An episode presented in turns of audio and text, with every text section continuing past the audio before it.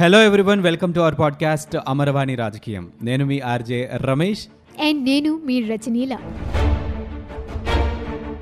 Yes ఈరోజు నేను and రజనీలా ఒక ఇంట్రెస్టింగ్ టాపిక్ని మీకు ప్రజెంట్ చేయడానికి రెడీ అయిపోయాం. Yes Ramesh. And Ramesh two thousand twenty five కల్లా ఇండియన్ ఎకానమీ జపాన్ని క్రాస్ చేయాలని పరుగులు పెడుతోంది. ఎగ్జాక్ట్లీ జపానే కాదు రెండు వేల ముప్పై కల్లా అమెరికాని కూడా దాటే స్థాయికి మన ఇండియన్ ఎకానమీ వెళ్తోంది. మన జీడిపి రేట్ పెరుగుతోంది అని చెప్పి స్టాటిస్టిక్స్ చెప్తున్నాయి.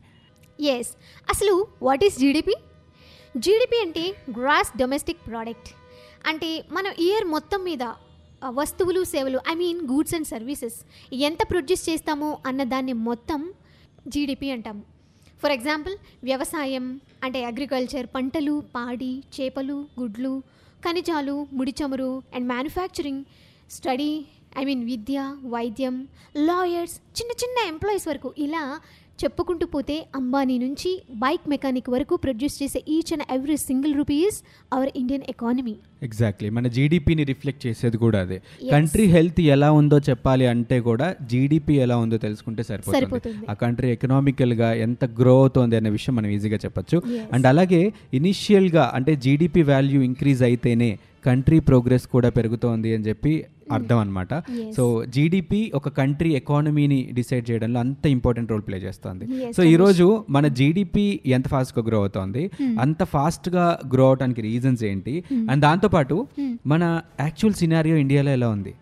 జీడిపి రేటుకి పెరుగుతున్న రేటుకి తగ్గట్టుగానే మన ఇండియాలో అదే సినారియో ఉందా లేదా? ఉందా లేదా? ఈ రోజు డీటెయిల్డ్గా డిస్కస్ చేద్దామా? ఎగ్జాక్ట్లీ ఓకే అండ్ మన ఇండియన్ జీడిపి విషయానికి వస్తే రమేష్ సెవెంత్ ప్లేస్లో ఉంది ranking వైజ్లో and two point nine seven two trillions డాలర్స్లో ఉంది మన GDP and day by day కూడా ఆ. గ్రోత్ పెరుగుతోంది అంటే. Because of too many initiatives మన ఇండియాలో తీసుకుంటున్న ఇనిషియేటివ్స్ వల్ల. మన కంట్రీ ఎకానమీ పెరుగుతోంది. సో దట్ ఒక ఒక పాజిటివ్ వైబ్ కనిపిస్తుంది అనమాట జీడిపి ఈ positive. రేంజ్లో పెరగటం అండ్ అలాగే స్టాటిస్టిక్స్ కూడా మిగతా కంట్రీస్తో కంపేర్ చేస్తే ఇండియా చాలా ఫాస్ట్గా ఎదుగుతోంది అని చెప్తుంది. అండ్. ఇంకొక ఇంట్రెస్టింగ్ విషయం ఏంటంటే ఇండియన్ ఎకానమీ చాలా ఫాస్ట్గా గ్రో అవడంతో పాటు అమెరికా చైనా లాంటి కంట్రీస్ని కూడా దాటి చాలా తొందరగానే? ముందుకు వచ్చేస్తోంది. గ్రోత్ రేట్ పాజిటివ్ గానే ఉంటుంది అనే స్టాటిస్టిక్స్ మనకి తెలుస్తున్నాయి. అండ్ వెరీ సూన్ చెప్పినటువంటి ఒక విషయం ఏంటంటే ఈజ్ ఆఫ్ డూయింగ్ బిజినెస్లో మనం ఆల్రెడీ చైనాని క్రాస్ చేసాం చైనా కంటే ఈజ్ ఆఫ్ డూయింగ్ బిజినెస్ ఇక్కడే బాగా ఉంది అని చెప్పి. ఐఎంఎఫ్ ఇచ్చిన సర్వేలో కూడా తెలిసిందనమాట సో. ఇవన్నీ చూస్తుంటే yes we are going to set up ఆ బెంచ్ మార్క్ అనేది మాత్రం అర్థమవుతుంది. సో ఇండియన్ ఎకానమీ గ్రోత్ ఆ రేంజ్లో నిజంగా కనిపిస్తుంది. ఇవన్నీ eh, అంటే మన ఇండియా చెప్తున్న మాటలు కాదు లేదంటే కొంతమంది పొలిటీషియన్స్ చెప్తున్న మాటలు కాదు. వరల్డ్ బ్యాంక్ ఐఎంఎఫ్ ఇలాంటి సంస్థలు చెప్తున్నటువంటి స్టాటిస్టిక్స్ అనమాట so we can believe that and మన ఇండియన్ ఎకానమీ అండ్ చాలా పెరుగుతోంది చాలా పాజిటివ్గా ఉందని మనం బిలీవ్ చేయొచ్చు. బిలీవ్ చేయొచ్చు. అండ్ రమేష్ ఇప్పటివరకు మనం మన ఇండియన్ ఎకానమీ గురించి మాట్లాడుకున్నాం. బట్ ఇప్పుడు ప్రపంచం మొత్తం మీద అగ్రదేశంగా పేరు పొందిన అమెరికా గురించి కూడా మాట్లాడుకుందామా? Nineteen forty five to fifty అంటే రెండవ ప్రపంచ యుద్ధం తర్వాత USA GDP thirty three percent ఉండింది. ఓకే. అండ్ అది మ్యానుఫ్యాక్చరింగ్లో ఫిఫ్టీ పర్సెంట్ అంటే ప్రపంచం మొత్తం మీద హాఫ్ ఆఫ్ ద మ్యానుఫ్యాక్చరింగ్ మన యూఎస్లోనే జరిగిందనమాట. ఓకే. అండ్ ప్రపంచ షిప్పింగ్ మొత్తంలో సిక్స్టీ వన్ పర్సెంట్ మన యూఎస్లోనే జరిగింది. సో అండ్ ఇప్పుడు చూస్తే దాని జీడిపి ట్వంటీ త్రీ పర్సెంట్కి పడిపోయింది. Thirty three to twenty three పర్సెంట్కి పడిపోయింది. ఓకే అయినా కూడా జీడిపి ర్యాంకింగ్లో నెంబర్ వన్గానే ఉంది. అంటే ఒక ఒక టార్గెట్ సెట్ అయిన తర్వాత రజనీలా. ఇప్పుడు హండ్రెడ్ అనేది టార్గెట్ అనుకుందాం. హండ్రెడ్ అనే టార్గెట్ని రీచ్ అయిపోయిన తర్వాత one naught one one naught two కి వెళ్ళడానికి చాలా కష్టపడాలి. ఎందుకంటే. ఆల్రెడీ సాచురేషన్ పాయింట్లో వాళ్ళు ఉన్నారు అనేది. మనం అర్థం చేసుకోవాలి ఒకటి రెండు స్థానాల్లో ఉన్నటువంటి దేశాలు ఏవైనా ఐదు ఆరు స్థానాలకి పది పదిహేను స్థానాలకి రావడానికి చాలా ఈజీనే ఎందుకంటే స్టాండర్డ్స్ ఇంప్రూవ్ చేసుకుంటారు. ముందుకు వస్తుంటారు. కానీ ఆల్రెడీ డెబ్బై ఎనభై పొజిషన్లో ఉన్నటువంటి దేశం డెబ్బై ఒకటి డెబ్బై రెండు పొజిషన్కి వెళ్ళటానికి కూడా they have to struggle like anything అంత కష్టపడాలి. వాళ్ళు ఆ పొజిషన్కి రావటానికి కూడా. దే వర్క్ డెలాట్ ఎస్ చాలా చాలా హార్డ్ వర్క్ చేయకపోతే. ఆ పొజిషన్లో రారు. అంటే ఇక్కడ ఇక్కడ అర్థం American economy or America American ఈ జీడిపి రేట్స్ ఇవన్నీ కూడా పడిపోతున్నట్టు అర్థమైతే కాదు. Yes, మనం. డెవలప్ అవుతున్నాం. వాళ్ళు డ్రాగ్ అవుతున్నారని అర్థం కాదు. Yes, yes, so yes. వాళ్ళు ఆల్రెడీ ఒక సాచురేషన్ పాయింట్లో ఉన్నారు. yes. ఇప్పుడు రేపొద్దున మనకు కూడా డెబ్బై ఎనభై రీచ్ అయిన తర్వాత అయినా సరే హండ్రెడ్ అనే ఒక పారామీటర్ పెట్టుకుంటే సెవెంటీ ఎయిటీ అనే రి- స్టేజ్కి రీచ్ అయినా కూడా తర్వాత మనకి కష్టమే Hmm. ఎనభై ఎనభై. ఒకటి రావటం అనేది ఇప్పుడు చాలా యాక్చువల్గా హండ్రెడ్కి రీచ్ అయిపోయిన వాళ్ళు వన్ నాట్ ఫైవ్ పెరిగితే ఓ one naught five just one naught five just one ఫిఫ్టీకి. అయితేనే వాళ్ళు హాఫ్ ఆఫ్ ది పెరిగినట్లు కదా ఎగ్జాక్ట్లీ సో అలాంటి. కంపారిజన్స్ రాకూడదు so. Of course they are fast moving fast growing economies వాళ్ళతో పాటు మనం కంపీట్ అవుతున్నాం అది చాలా బెస్ట్ పాయింట్ అనమాట. అండ్ చైనా జర్మనీ ఇలాంటి దేశాలతో జపాన్ లాంటి దేశాలతో కూడా Hmm. మనం కంపీట్ చేస్తున్నాం అండ్ సక్సెస్ఫుల్గా మనం ఆ పొజిషన్లో స్టాండ్ అవ్వగలుగుతున్నాం ఎకానమీ విషయంలో గ్రోత్ విషయంలో. అయితే నా డౌట్ ఏంటంటే ఈ గ్రోత్ రేట్ కానీ ఇన్ని ట్రిలియన్ డాలర్స్ ఎకానమీ కానీ ఇదంతా కూడా యాక్చువల్గా ఇండియా సినారియోని మారుస్తుందా? ఇండియాలో ఉన్న యాక్చువల్ పొజిషన్కి ఈ పేపర్స్లో ఈ డాక్యుమెంట్స్లో చూపిస్తున్న ఈ రేటింగ్స్ ఈ పర్సంటేజెస్ అన్నీ ఈక్వల్గా ఉన్నాయా అనేది నా డౌట్ అనమాట ఈవెన్ ఇప్పుడు ఫాస్ట్ ఈ ఎకానమీ బాగుంటే ఎకానమీ లెవెల్ బాగుంటే ఆ దేశం చాలా అద్భుతంగా ఉన్నట్టు ఆ దేశం ఎకానమీ బాగున్నట్టు అని అర్థం. ఈవెన్ అమెరికాలో కూడా బెగ్గర్స్ ఉంటారు. అమెరికాలో కూడా పూర్ పీపుల్ ఉంటారు. Hmm. Same applies to our India to Hmm. మన ఇండియన్ ఎకానమీ పెరుగుతున్నా కూడా మన ఇండియాలో లివింగ్ స్టాండర్డ్స్ ఎలా ఉన్నాయి? Hmm. ఎకానమీ ర్యాపిడ్గా గ్రో అవుతుంది బట్ లివింగ్ స్టాండర్డ్స్ ఎలా ఉన్నాయి అనేది కూడా మనం కంపేర్ చేసుకోవాలి. అంటే దీనివల్ల ఏమవుతుందంటే సో అక్కడ ఆ రిజల్ట్స్ ఏవైతే ఉన్నాయో ఫైనల్ రిజల్ట్స్ ఏవైతే ఉన్నాయో అవి ఎండ్ యూజర్కి యాక్చువల్ కామన్ పీపుల్కి అందుతున్నాయా లేదా. అనేది మనం యాక్చువల్గా డిస్ డిస్కస్ చేయాల్సిన. చేయాల్సిన పాయింట్ అది main important point so Ramesh మనం జీడిపి ప్రకారం సెవెంత్ ప్లేస్లో ఉన్నాం. అండ్ మరి మన జనాభా ఎంత? నూట నలభై కోట్ల దగ్గర దగ్గరలో ఉంది. అండ్ బ్రిటన్ జనాభా ఆరు కోట్ల నలభై లక్షలు. అంటే మనలో ట్వంటీ ఫోర్త్ పార్ట్ అన్నమాట. ఓకే. ఈ మధ్య కాలంలో మనం యూకేని దాటాం. అండ్ అంతకుముందు ఫ్రాన్స్ని కూడా దాటాం. పాపులేషన్ పాపులేషన్ విషయంలో.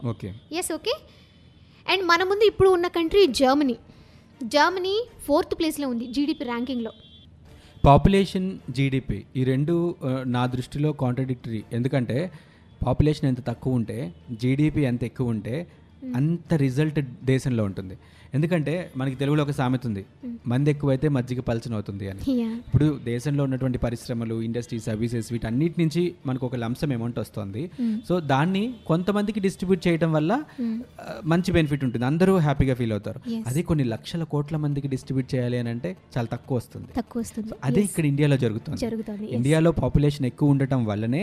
ఇంత డెవలప్మెంట్ జరుగుతున్నా ఇన్ని ఇండస్ట్రీస్ మిగతా కంట్రీస్తో కంపేర్ చేస్తే ఇండస్ట్రీస్ వస్తూ జీడిపి పెరుగుతూ ఎకానమీ పెరుగుతున్నా కూడా. ఆ ఫ్రూట్ఫుల్ రిజల్ట్స్ అనేవి చివరి వరకు రాకపోవడానికి సఫిషియెంట్గా లేకపోవడానికి. మన పెరుగుతున్న పాపులేషనే వన్ ఆఫ్ ది రీజన్స్గా చెప్పొచ్చు. Yes main reason Germany GDP five trillion dollars దగ్గరలో ఉంది రమేష్. ఓకే. ఓకే? అండ్ మనం దాన్ని ఇప్పుడు క్రాస్ చేయాలి అంటే ఓ నైన్ ఇయర్స్ పడుతుంది. ఎంత లేదన్నా two thousand twenty seven maybe పట్టచ్చు. అండ్ మనకన్నా ముందు జపాన్ ఉంది ఎయిట్ ట్రిలియన్ డాలర్స్ సో మనం జర్మనీని క్రాస్ చేయాలి అంటే తొమ్మిది సంవత్సరాలు పడుతుందంటే జపాన్ని క్రాస్ చేయాలంటే ఎన్ని సంవత్సరాలు పడుతుంది? ఇప్పటి నుంచి టూ థౌజండ్ నైన్టీన్ నుంచి మనం కౌంట్ చేసుకుంటే దగ్గర దగ్గరగా two thousand thirty four maybe ఆ అండ్ అండ్ ఇంకొక విషయం ఇంకొక విషయం రమేష్ ఇక్కడ. జపాన్ ఎక్కువగా జీడిపిలో గ్రోత్ అవ్వదని అనిపిస్తుంది. ఎందుకంటే అక్కడ సీనియర్ సిటిజన్స్ ఎక్కువ.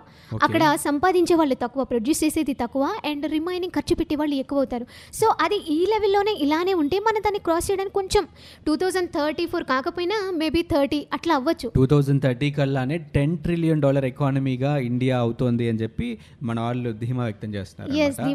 Expecting ten trillion dollar economy అంటే అది చాలా. ఎక్కువ. బట్ నిజంగా వస్తే చాలా బాగుంటుంది. Mm, but- బట్ యాక్చువల్గా ఇండియాలో ఉన్న సిచ్యువేషన్ కనుక మనం అబ్జర్వ్ చేస్తే the other. Side of India ఈ. డెవలప్మెంట్ ఇదంతా పక్కన పెట్టి చూస్తే ట్రాన్స్పోర్టేషన్ కానీ మౌలిక వసతులు మినిమం ఫెసిలిటీస్ అంటారు కదా.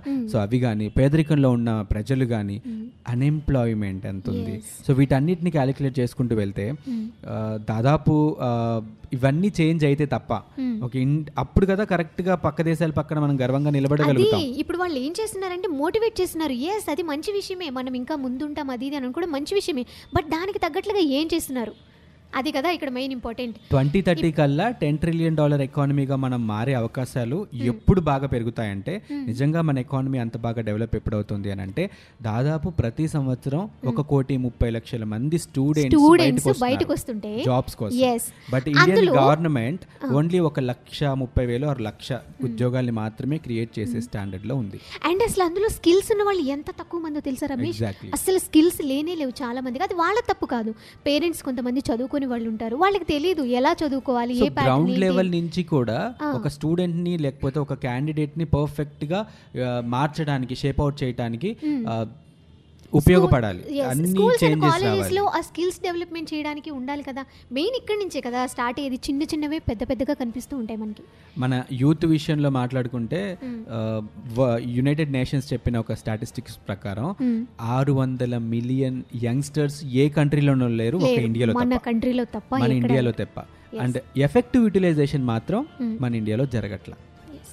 యంగ్స్టర్స్ అంతమంది ఉన్నారు అంతమంది యంగ్స్టర్స్కి మనం మంచి జాబ్స్ ఇస్తే అసలు మన ఇండియన్ ఎకానమీ ఎక్కడ ఉంటుంది ఇవ్వగలిగితే యూత్తో ఇవ్వగలగాలి పాటు కదా? యూత్తో ఆ. పాటు I want to mention one more important point. అది ఇండియన్ ఎకానమీకి బాగా హెల్ప్ అవుతోంది అని చెప్పి చాలా సర్వేస్ చెప్తున్నమాట. అదేంటంటే విమెన్ పార్టిసిపేషన్ చాలా మంది చెప్తుంటారు కదా. ఇండియాలో ఆల్మోస్ట్ సగం ఉన్నారు లేడీస్ కానీ ఎకానమీకి కంట్రిబ్యూట్ చేస్తున్న వాళ్ళలో Hmm. సగం కాదు కదా టెన్ పర్సెంట్ కూడా లేరు. అదే మెన్ ఎంత అయితే కంట్రిబ్యూట్ చేస్తున్నారో ఎంతమంది మెన్ అయితే వర్క్ చేస్తున్నారో మిగతా ఫీల్డ్స్లో ఉన్నారో సేమ్ లెవెల్కి విమెన్ కూడా వస్తే మామూలుగా మనం. ఎక్స్పెక్ట్ చేయొచ్చు ద. బెస్ట్ అవుట్పుట్ మనం. ఎక్స్పెక్ట్ చేయొచ్చు అనమాట.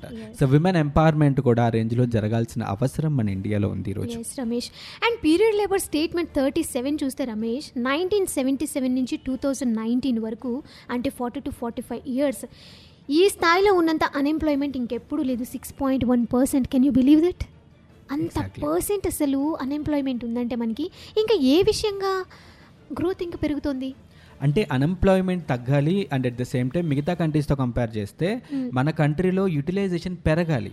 మ్యాన్ పవర్ యూటిలైజేషన్ పెరగాలి. సో అదర్వైజ్ మనం నాకు తెలిసి నా ఎక్స్పెక్టేషన్ ప్రకారం పర్ఫెక్ట్గా యూటిలైజ్ చేసుకోపోతే యంగ్స్టర్స్ని. ఎక్కడ కూడా ఎలాంటి చేంజ్ రాదనమాట. ఏ ఫీల్డ్ అయినా సరే అది ఇండస్ట్రీ అయినా అగ్రికల్చర్ అయినా ఏ ఫీల్డ్లో అయినా సరే చాలా గట్టిగా పోరాడే ఉన్నటువంటి ఒక క్వాలిటీ ఉన్నటువంటి యంగ్స్టర్స్ని మనం యూటిలైజ్ చేసుకోకపోతే చాలా వెనకబడిపోతాం ఇంకా వెనకబడిపోతాం. అండ్ మెయిన్ అగ్రికల్చర్ అయితే ఇక్కడ ఇక్కడ ఒక చిన్న క్యాలిక్యులేషన్ చెప్తాను నేను. ఏంటంటే. ఇప్పుడు త్రీ ఎకానమీస్ని కంపేర్ చేస్తాను. America China and India. GDP కంట్రిబ్యూషన్లో okay. The top sectors like agriculture industries and services ఈ. త్రీ సెక్టార్స్లో ఏ ఏ కంట్రీ ఎంత పర్సెంటేజ్ ఇస్తుందో నేను చెప్తాను. And you don't believe there is a magic India అగ్రికల్చర్లో almost sixty percent contribution ఉంది ఇండియాలో. మన జీడిపికి అమెరికాలో only zero point nine percent అదే చైనాలో సెవెన్ పాయింట్ నైన్ పర్సెంట్. ఇక ఇండస్ట్రీస్ విషయానికి వస్తే మన ఇండియాలో ఆల్మోస్ట్ థర్టీ పర్సెంట్ కంట్రిబ్యూషన్ ఉంది. యుఎస్లో ఎయిటీన్ పర్సెంట్ చైనాలో ఫార్టీ పర్సెంట్. అండ్ సర్వీసెస్ సెక్టర్లో ఫిఫ్టీ ఫోర్ పర్సెంటేజ్ ఇండియా యుఎస్లో ఎయిటీ పర్సెంటేజ్ చైనాలో fifty one percentage. Imagine US economy అంత స్ట్రాంగ్గా అంత ఫాస్ట్ గ్రో అవ్వటానికి అంత పర్ఫెక్ట్గా ఉండటానికి సర్వీసెస్ సెక్టర్తో పాటు ఇండస్ట్రీ సెక్టర్ కూడా. కంట్రిబ్యూట్ చేస్తుంది. సర్వీస్ సెక్టర్లోనే వాళ్ళు ఎక్కువగా ఎర్న్ చేస్తున్నారు. ఎయిటీ. పర్సెంటేజ్ కంట్రిబ్యూషన్ సర్వీసెస్ రంగంలోనే ఉంది. ఇక చైనా విషయానికి వస్తే మన ఇండస్ట్రీస్ థర్టీ పర్సెంట్ ఉంటే చైనాలో ఫార్టీ పర్సెంట్ ఉంది. సో ఇండస్ట్రియల్గా మనం డెవలప్ అవ్వాలి. సర్వీసెస్ సెక్టర్ కానీ ఇండస్ట్రీ సెక్టర్ కానీ ఈవెన్ మనకి బాగా ఫుడ్ పెట్టే రంగం అగ్రికల్చర్ అయినా కూడా మనం మిగతా ఈ రెండు కంట్రీస్తో కంపేర్ చేస్తే సిక్స్టీ సిక్స్టీన్ పర్సెంటేజ్ అగ్రికల్చర్ నుంచి మన జీడిపికి వస్తుంది. కంట్రిబ్యూషన్ వస్తుంది. ఇంకా దాన్ని ఇంప్రూవ్ చేసుకోగలిగితే well and good and at the same time అగ్రికల్చర్తో పాటు ఇండస్ట్రీస్ని సర్వీసెస్ సెక్టార్ని కూడా మన ఇండియాలో ఇంకా కాన్సన్ట్రేట్ చేయాలి. ఆల్రెడీ కొన్ని చేంజెస్ వచ్చాయి. కొన్ని years back two three years back or five years back GST implementation కానీ డిమానిటైజేషన్ బట్ అసలు జిఎస్టీలో అనే ఆ పా- make in India Ramesh Ramesh నేను మేక్ ఇన్ ఇండియా అన్నది ఎలక్షన్స్ ముందు వరకు వినిపించింది. ఎలక్షన్స్లో కానీ తర్వాత కానీ ఇప్పటి వరకు మేక్ ఇన్ ఇండియా అన్న మాట వినిపించిందా రమేష్? అంటే ఒక ఒక టార్గెట్ సెట్ చేసుకున్న తర్వాత దాని గురించి పని చేయడం జరిగిపోతూనే ఉంటుంది. యూనో ఎలా అంటే కొన్ని కంపెనీస్ వస్తాయి కొన్ని సెట్ ఆఫ్ రూల్స్ మనం పెట్టుకున్నాం. మేక్ ఇండియాలోనే మేక్ చేయాలి అన్న ఒక సపోర్ట్ని మనం మిగతా కంట్రీస్ నుంచి ఎక్స్పెక్ట్ చేస్తున్నాం. సో అది జరుగుతుంది. వీటి వల్ల ఈ GST demonetization make Demonetization. In India వీటన్నిటి వల్ల జీడిపి ఇంకొంచెం ఫాస్ట్గా పెరుగుతోంది ఇండియన్ ఎకానమీ పెరుగుతోంది అని నేను చెప్తాను. జీడిపి గ్రోత్ ఉంటుంది యూనో జిఎస్టీ ద్వారా మనకి ఆల్మోస్ట్ టెన్ పర్సెంట్ రెవెన్యూ పెరిగింది తెలుసా టెన్ పర్సెంట్ ఇండియాకి వస్తున్న రెవెన్యూలో జిఎస్టీని ఇంప్లిమెంట్ చేసిన తర్వాత టెన్ పర్సెంట్ రెవెన్యూ పెరిగింది అంటే ట్యాక్స్ పేయర్స్ పెరిగారు ఖచ్చితంగా ట్యాక్స్ పే చేయాలి లేకపోతే you know logics and. Litigations ఉన్నాయి ట్యాక్స్ పేయర్స్. పెరిగారు సో. అదంతా ఎకానమీ పెరగడానికి యాక్చువల్గా నేను. అనుకున్నాను రమేష్ డిమానిటైజేషన్ అండ్ జిఎస్టీల వల్ల మన ఎకానమీ ఇప్పుడు తగ్గిపోయింది అనుకుంటున్నా ఎందుకంటే ఎందుకంటే ఆ టైంలో ఎవరి దగ్గర అసలు మనీ లేదు. సో అప్పుడు two wheeler products twenty to forty percent పడిపోయింది. And Maruti cars thirty eight percent పడిపోయింది. అండ్ హిందుస్థాన్ లీవర్స్ అంటే మన సోప్స్ షాంపూస్ అండ్ ఇట్లాంటివి కూడా అస్సలు పెరగలేదు. తరగలేదు. జస్ట్ అంటే అట్లా ఉంది. మనకు అవసరమైనవి కూడా లేవు అనేటప్పటికి అవసరమైనవి కూడా కొనుక్కోలేము అన్నట్లుగా ఉంది. సో నేను దానివల్ల మన ఈ సంవత్సరం ఎకానమీ పర్టికులర్ టైంలో ఉండుండకపోవచ్చు. Six months or one year yes, but. You just imagine the long term benefits income పెరిగింది. మన స్టేట్కి వస్తున్న మన ఇండియాకి వస్తున్నటువంటి కంట్రిబ్యూషన్లో టెన్ పర్సెంట్ ఇన్కమ్ పెరిగింది. ఇన్కమ్ పెరిగింది అని అంటే వీ కెన్ ఇమాజిన్ దట్ దీనికి దీని వల్ల కూడా చేంజెస్ జరుగుతున్నాయని చెప్పొచ్చు. ఓకే రమేష్ ఫైనల్గా మనం చెప్పాలి ఏంటంటే మనం కొనే ప్రతి వస్తువు మీద వచ్చే ట్యాక్సీ మన ఎకానమీ సో ప్రజల దగ్గర డబ్బులు ఉంటేనే కదా వాళ్ళు ఎంతో కొంత సేవ్ చేసుకున్న సేవ్ చేసుకోకపోయినా పర్చేసింగ్. పవర్ పెరుగుతుంది కదా. సో వాళ్ళ దగ్గర మనీ ఉండాలంటే మనం ఏం చేయాలి? అన్ఎంప్లాయ్మెంట్ తగ్గించాలి.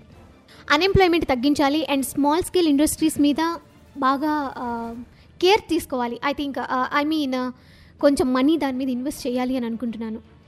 అండ్ హెల్త్ డిపార్ట్మెంట్లో చాలా జాబ్స్ కూడా క్రియేట్ చేయొచ్చు కదా రమేష్. హెల్త్ సర్వీస్ అండ్ వాటిలో చాలా జాబ్స్ కూడా క్రియేట్ చేయొచ్చు. సో ఇలా ఎలక్షన్స్ ఈ టైమింగ్స్లో వీటిలో మనీ కొంచెం వేస్ట్ చేయకుండా ఇలా ఇన్వెస్ట్ చేస్తే బాగుంటుందని నన్ను అడిగితే. నేనేం చెప్తానంటే అంటే ద ఎండ్ యూజర్ కంప్లీట్గా దేశంలో ఉన్న ప్రతి ఒక్కరికి కూడా బెనిఫిట్స్ అందాలి అనేటువంటిది అంటే ప్రాక్టికాలిటీలో అది ఎంత ఇంప్లిమెంట్ అవుతుందో నాకు తెలియదు బట్ నా ఐడియా ఏంటంటే మొత్తం almost one thirty five crores జనాభా ఉంది. One thirty five to one forty crore జనాభా ఉంది మన. ఇండియాలో. ఎంత జనాభా ఉంది అని అంటే ఎంత ఒక కుటుంబానికి ఆన్ అండ్ యావరేజ్గా ఒక ఐదు ఆరు మందిని వేసుకుంటే నాలుగురు ఐదు ఆరుని వేసుకుంటే దాదాపు ముప్పై కోట్ల కుటుంబాలు ఉంటాయి మన ఇండియాలో. ముప్పై కోట్ల కుటుంబాల్లో ఒక ట్వంటీ పర్సెంట్ పేదవాళ్ళు ఉన్నారు అని చెప్పి కొన్ని స్టాటిస్టిక్స్ చెప్తున్నారు అంటే ముప్పై కోట్ల కుటుంబాల్లో ఆరు కోట్ల కుటుంబాలు. పేదవాళ్ళు Yes. సో ఈ పేదవాళ్ళందరికీ కూడా. ఇప్పుడు ఏదైతే మనం చెప్పుకుంటున్నామో రిజల్ట్స్ ఉన్నాయని ఒక మినిమం ఇంత ఉంటే బాగుంటుంది ఇవాళ లివింగ్ స్టాండర్డ్ బాగుంటుంది అని డిసైడ్ అవుతుంది కదా ఒక ఆరు వేల రూపాయలని ఒక డిసైడ్ చేశారనమాట అంటే లైక్ ఒక మినిమం స్టాండర్డ్స్ ఒక కామన్ ఫ్యామిలీ లీడ్ చేయాలి అని అంటే ఒక ఆరు వేల రూపాయలు సరిపోతాయి అనేది ఒక ఒక క్యాలిక్యులేషన్. సో ఒక ఆరు వేల రూపాయలని దాదాపు ఆరు కోట్ల మందికి కనుక మనం ఇచ్చుకుంటూ వెళ్తే నెలకి. అండ్ అది కొన్ని లక్షల కోట్లు అవుతుంది. నేను కాదన్నా. అది నిజంగా. బర్డనే.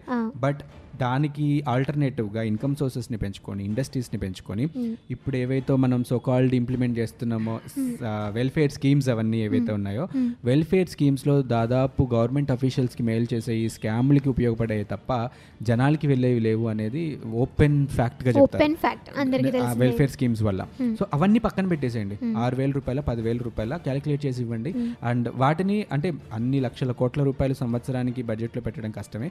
ఆల్టర్నేటివ్ ఇన్కమ్ సోర్సెస్ని డెవలప్ చేసుకుంటే. నేను డైరెక్ట్గా మానిటరీ బెనిఫిట్స్ని ఇవ్వటమే బెటర్ అంటాను నేను. అండ్ దాంతో పాటుగా అవి ఎన్ని రోజుల వరకు?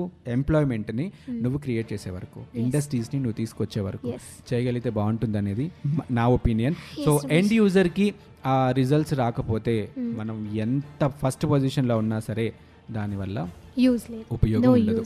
So that's all my opinions for today yes Ramesh yes unemployment and agriculture ఈ రెండు బాగుంటే దేశం బాగుంటుంది.